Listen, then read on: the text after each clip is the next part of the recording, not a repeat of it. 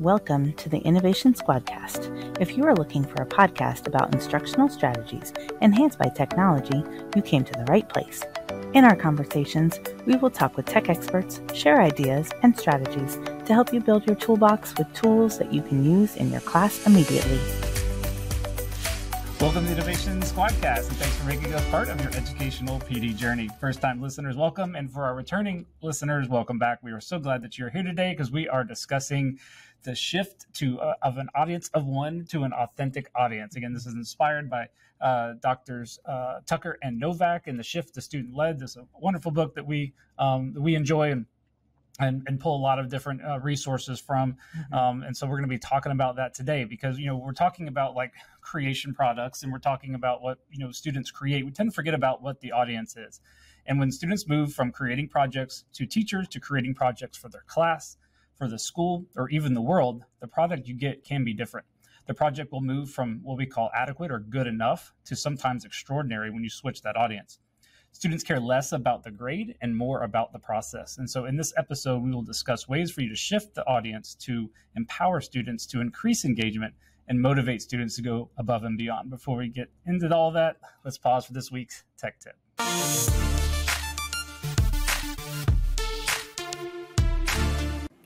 This week's tech tip is in Google Slides. I'm picking a template gallery uh, Google slide because I like the colors, I like the layout, but I'm not crazy about the font. And I want to be able to edit that font throughout the entire presentation where I don't have to go into every slide. Google Slides has the ability to do that.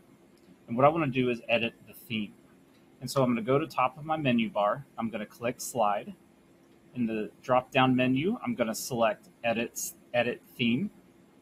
And then I'm going to get all of my different layouts in there. Now I could go and lay out and, and edit each slide if I want to, but in this case, I'm just looking to edit the font. So I'm going to click the very top slide and the word theme is right underneath it. I'm going to select that.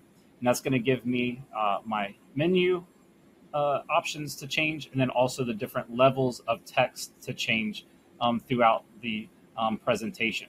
I can change each individual uh, level to change the different fonts if I needed to do that. I could also select all the different levels that are there. There are nine different levels, um, and then select my menu drop down and change the different uh, to a different font that would then affect everything inside the category. I can also uh, edit the font sizes to wherever I want them, and also even change the colors um, inside of that that will reflect again throughout the entire presentation. I can also select the titles, and I can change those titles to select the font that I want I can bold it, underline it, and again, also change the colors to whatever colors I need for this particular presentation. And then once I click out of that by clicking the X in the upper right hand corner, I can now go look at my presentation. You can see that the font is changed in each one of my slides as I click through. So that's a quick, easy way to edit your fonts in Google Slides.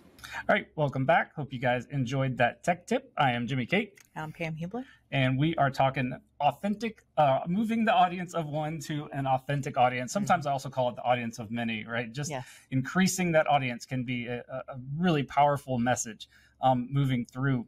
And I think one of the things that really kind of cemented it for me is, is this idea of the excitement that students get. You know, in, in when you're building these lessons. And you know there's many different times that um, I, I increase the audience and i always come back to we used to do this museum project 3d museum virtual museum project. And and every year i'm like you know what? I'm, I'm going to show this one to the school.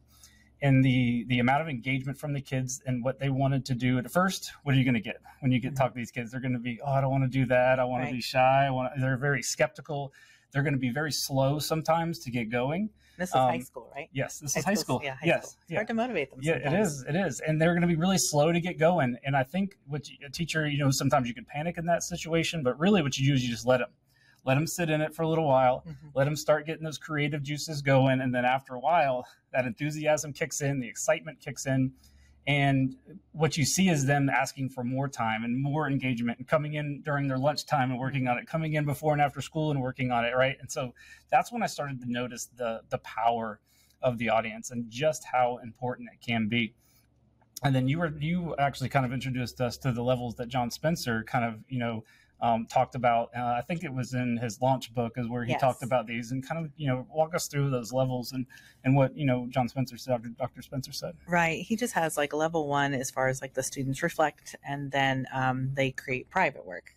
They have to start with that, and then they go into the typical. Uh, sorry, and then they go into level two, um, which is like a typical semi-private, like Right. you know, teachers, classmates, you know, just those small groups, um, and then going into that level three, which you would share with other classes. So Right. outside Yes. of the doors, not Yep. outside the school, but um, or the whole school.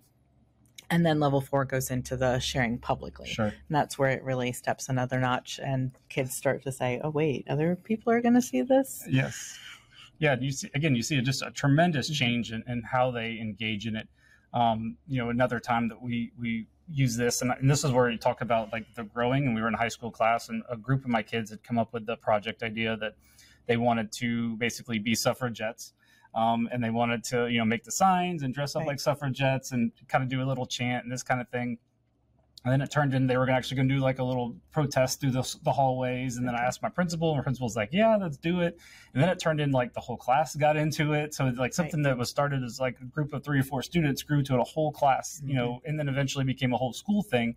And then the next year, um, I had students show up as like, "When are we doing the protest through the hallways thing?" Like, I was right. like, "Yeah." So like it became like this, you know, almost like a tradition that they wanted to do because Yeah. of what they saw other students do that as well. That makes me think of um, like in Teach Like a Pirate. That's Yes. one of the an- another great book by Sure. Dave Burgess, and he talks about the whole: could you sell tickets to your class? Right. Like, is it that exciting that you could actually sell tickets for people to come watch? Sure. And I really do think things like that make Yeah. it that way. I don't think I could have sold tickets, but definitely got kids pretty know. excited about you know certain projects, and and that was you know one of those things, and and you know one of the ways that you can do this, right? So how could you shift, right? Shift Mhm. your audience, and and one of the ways that you know that uh, we've learned from uh, reading the books and different things like that is what we call kind of the raft model, Okay. um, where you're kind of looking at um, you know an acronym here. You know we love acronyms in our Yes, education, the raft model, and that's the idea of taking a, a project and looking at all right what is the role? Like what is the what's going to be the, the role of the student? What is going to be the role of the topic?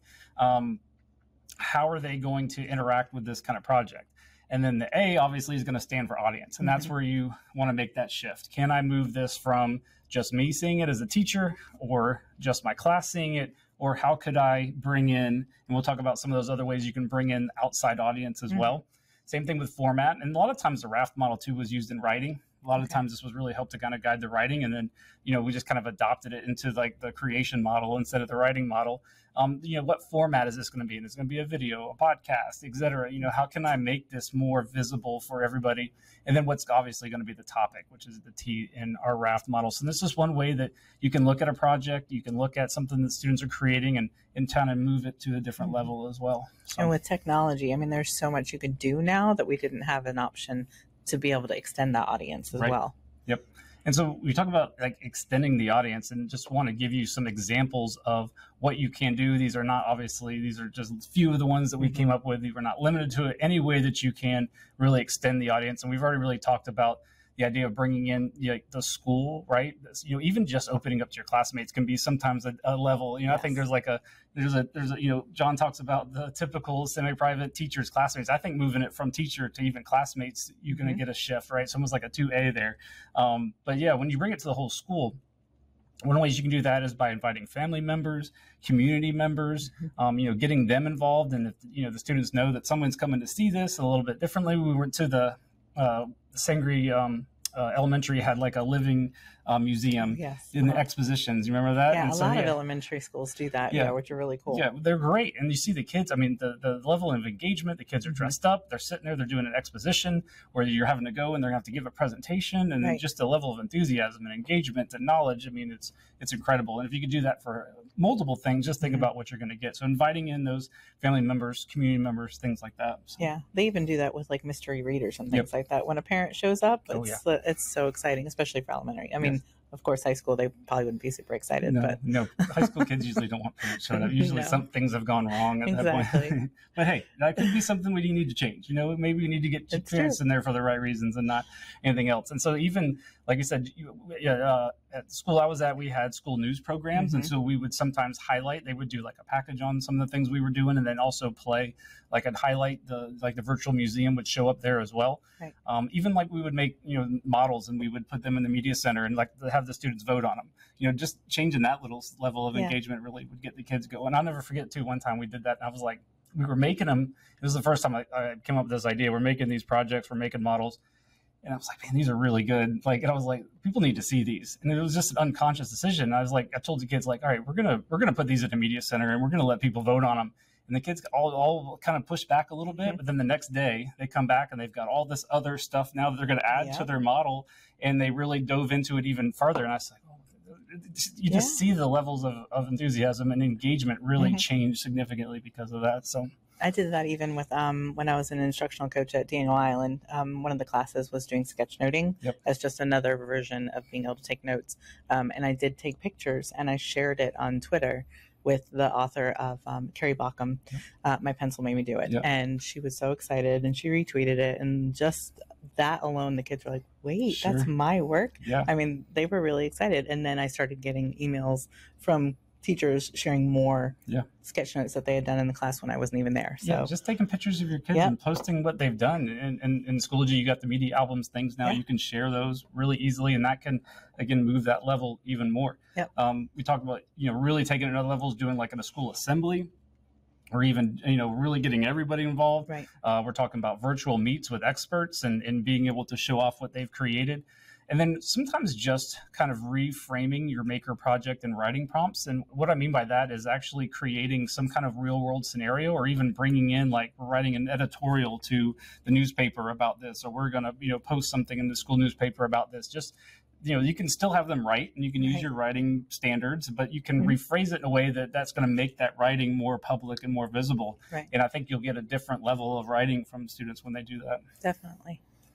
Um, and then we, you know, so those are some ways that you can get those kind of, you know, shifts in there as well. Um, but we also want to talk about like what are some examples of what does it look like, right? And so we Mhm. talk about in the classroom or bringing in classmates. Um, we talk about a gallery walk all the time. I Right. think you know the power of a gallery walk. I think sometimes gets underestimated, but you know just having that ability to go around and look at what's going on, I think is a great one. We talked about the expositions, and then there's some questions that um, Dr. Um, uh, Tucker and Novak brought in there, and kind of you you brought up those questions um, right here. Um, Oh, as far as like to you know, like to kind of guide the gallery walk and expositions. Yeah. yeah, like what do you see? What do you think? What do you wonder? Um, what kind of connections can you make, or you know, just kind of how can you challenge yourself, or Yep. how can that person challenge you? Um, and just I like that. I used to think, Yep. um, Now I and know. now I know. Yeah, I do. my- I do like that one. That's one I used to use a lot too. Yeah, I used Yeah. to think, and now I know. But just yeah, give those questions to those kids Uh-huh. to guide those, so it's not just a, you know kind of walking around doing nothing. But, Right. Um, really kind of guide that as well. Um, one that you know we were actually uh, I was working with one of my middle schools in, and that's for you doing TED talks, and you Mhm. would think you know that's a really scary thing when you're talking about this, and um, and when I brought this uh, project idea to the middle school teachers, they loved it. Brought it to the middle school students, same thing. What did I get? Shy, skepticism, like oh no, all those stuff. But then after a few minutes, I started seeing students walking up to the teacher. Can I change my topic to this? Can Mhm. I change my topic to that? What you what you saw was all right. I was picking one initially because it was easy right. and I could do it easily. Now that I know that somebody's going to see this, I'm Mhm. going to pick something that's a lot more up my alley. It's a lot Right. more what I'm passionate about, something Yeah. I'm going to do a better job with. And so that just shows you the power of that audience is Right. that enthusiasm kicks in almost immediately. So Yeah, because it's hard to talk about things that you're not passionate about. I mean, it's easy to just go through a list of the things that you maybe Googled to find out, but um, you have to be passionate about it to really get Absolutely. into yeah. it. and, And, then to see that like in within minutes, not Mhm. even just you know, not even a day, within minutes, they had already started changing the topic. They're getting involved, and what they created was was really fantastic. Right. So, and, and the teachers said we're doing that again this year. We're doing it from day one. Yeah. Um. So that's going to be something excited I'm working Yes. with. So, um, podcasts are another great way Mm-hmm. to even do to change engagement. You know, um, you don't have to send them out to the world, right? You got to think Right. about you know that, but you can just make them visible for students and make them visible to even your school, um, and that can really change things as well. Right. So- And I think with podcasts, it's one of those things that it sounds so complicated. Even I thought that way when we started doing this together as a Right. team, where I'm like, oh my gosh, the podcast, that's, uh, I don't know. But then when they really start talking about just audio Yep. or you know, you have a little Google Meet going and you're recording that like we've done before. Right. Um, there's so many ways to do it. It's just a matter of having those conversations um, and sharing it. Sure. And you don't have to have all this fancy information. Do it with your Chromebook, do a Right. little microcast, something like that. Yeah. Um, there's all kinds of great ways. Reach out to your ILCs and we'll be more than happy Yes. to help you with that as well. Video creation, same thing. Anytime they're Mhm. creating a commercial, a public service announcement, or Yep. anything, anytime you're creating, you know, videos that they know that other people are going to see, that engagement enthusiasm really Mhm. goes up high. I think you know, I love watching the the weather ones with the Oh, public yes. service with like Uh-huh. the natural disasters. Like third grade, I think, is that standard. Yes. Yeah, I love that's I one. Those so. are my favorite to work with as well. And then anytime you can bring in any kind of project based learning, I think when Mm-hmm. you can have that connection to the real world, and that's where you bring in maybe some some experts or community leaders or something like that, and and, and tie those into your standards and let that project grow. But make sure again it's visible to a bigger audience. That engagement, I think, even goes up another level as well. Mhm. So Yep, include them in the conversation. I mean, really, and the teacher doesn't have to be the one that makes the decisions. I mean, you can even have the, hey, this is generally what I'm thinking. What do you think? Yeah. And some of them would be, you know, they get really creative and like, oh, Yeah. we should invite this person, or, you know, th- there's lots of ideas. Yep. And so that is the the shift that we talk about, and we talk about these you know different shifts that come along that we learned in the side of this book, and this is just one of the chapters Right. in it. And it really all is a, a shift in your mindset, right? Right. Just taking that one project, think about that favorite project that you do, and how can you move it up a level? How can you Mhm. increase that audience, and and to see how your children will grow as well, your students will grow, or that one project or or one um, that one a standard that maybe is not your favorite, or the one that the kids really struggle with. You know, maybe changing that audience could be the way to, to make it different. That's So- so I think you know just just kind of thinking about that really helps as well. So. Um, definitely want to give a shout out to our our teachers that made it onto our podcast the last couple of episodes. Timothy Capazzi and Ashley Wilson. She helped us out with the Schoology organizational one. So if you missed that one, go check it out. Definitely thank them. And then Lee Cook and her episode about creating authors in education was really really powerful. And then Yep. if you missed that one, please go back and check out those as well because you get you know you get uh you get credit for coming to, you know going to them the squadcast pd is up and ready to go so anything we talked about is in our show notes so check those out for resources. There's a link to the video if you want to check out the video if you're just listening. There's also a, li- a link to the tech tip video um, and then also a link to that innovation squadcast pd that i was talking about every two episodes you get one renewal credit fill out a google form that comes along with it um, don't forget to subscribe. Don't forget to tell your friends to subscribe to YouTube and Mhm. Spotify if you think it's going to help them.